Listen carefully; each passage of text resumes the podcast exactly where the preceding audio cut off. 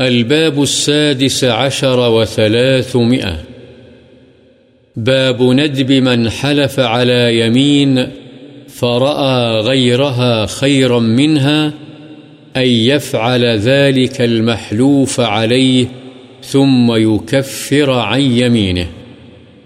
اس بات کا استحباب کی قسم کھانے کے بعد اس سے بہتر پہلو دیکھے تو جس پر قسم کھائی گئی ہے، اسے اختیار کر لے اور قسم کا کفارہ ادا کر دے۔ عن عبد الرحمن بن سمرة رضي الله عنه قال قال لي رسول الله صلى الله عليه وسلم، وإذا حلفت على يمين فرأيت غيرها خيرا منها، فأت الذي هو خير۔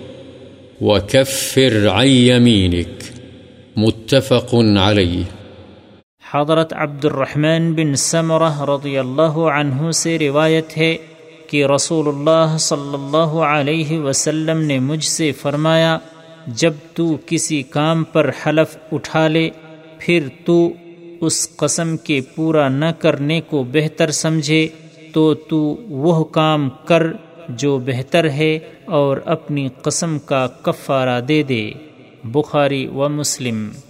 وعن أبي هريرة رضي الله عنه أن رسول الله صلى الله عليه وسلم قال، من حلف على يمين فرأى غيرها خيرا منها فليكفر عن يمينه وليفعل الذي هو خير۔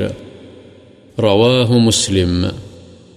حضرت ابو حریرہ رضی اللہ عنہ سے روایت ہے رسول اللہ صلی اللہ علیہ وسلم نے فرمایا، جو شخص کسی کام کے کرنے پر قسم کھائے، پھر وہ کسی اور اسی قسم کے کام میں بہتری دیکھے تو اپنی قسم کا کفارہ ادا کر دے۔ اور وہ کام کرے جو بہتر ہے۔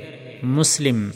وعن أبي موسى رضي الله عنه أن رسول الله صلى الله عليه وسلم قال إني والله إن شاء الله لا أحلف على يمين ثم أرى خيرا منها إلا كفرت عن يميني وأتيت الذي هو خير، متفق عليه۔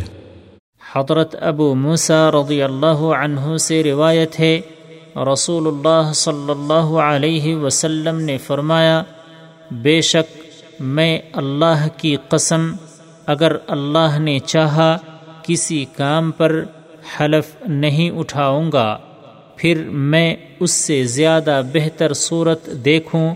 تو میں ضرور اپنی قسم کا کفارہ ادا کر دوں گا اور وہ کام اختیار کروں گا جو بہتر ہے۔ بخاری و مسلم۔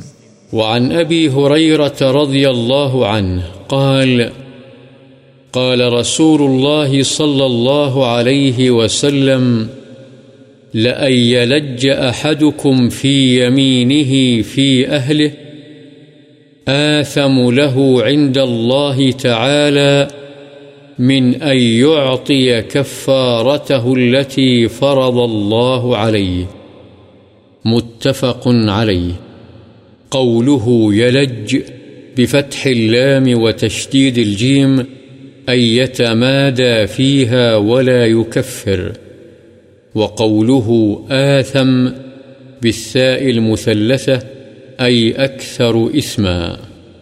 حضرت ابو حریرہ رضی اللہ عنہ سے روایت ہے رسول اللہ صلی اللہ علیہ وسلم نے فرمایا، تم میں سے کسی شخص کا اپنے گھر والوں کے بارے میں قسم کھا کر اس پر اڑے رہنا، اللہ کے ہاں اس کے لیے اس بات سے زیادہ گناہ کا باعث ہے کہ وہ اس قسم کا وہ کفارہ ادا کر دے جو اللہ نے اس پر فرد کیا ہے بخاری و مسلم۔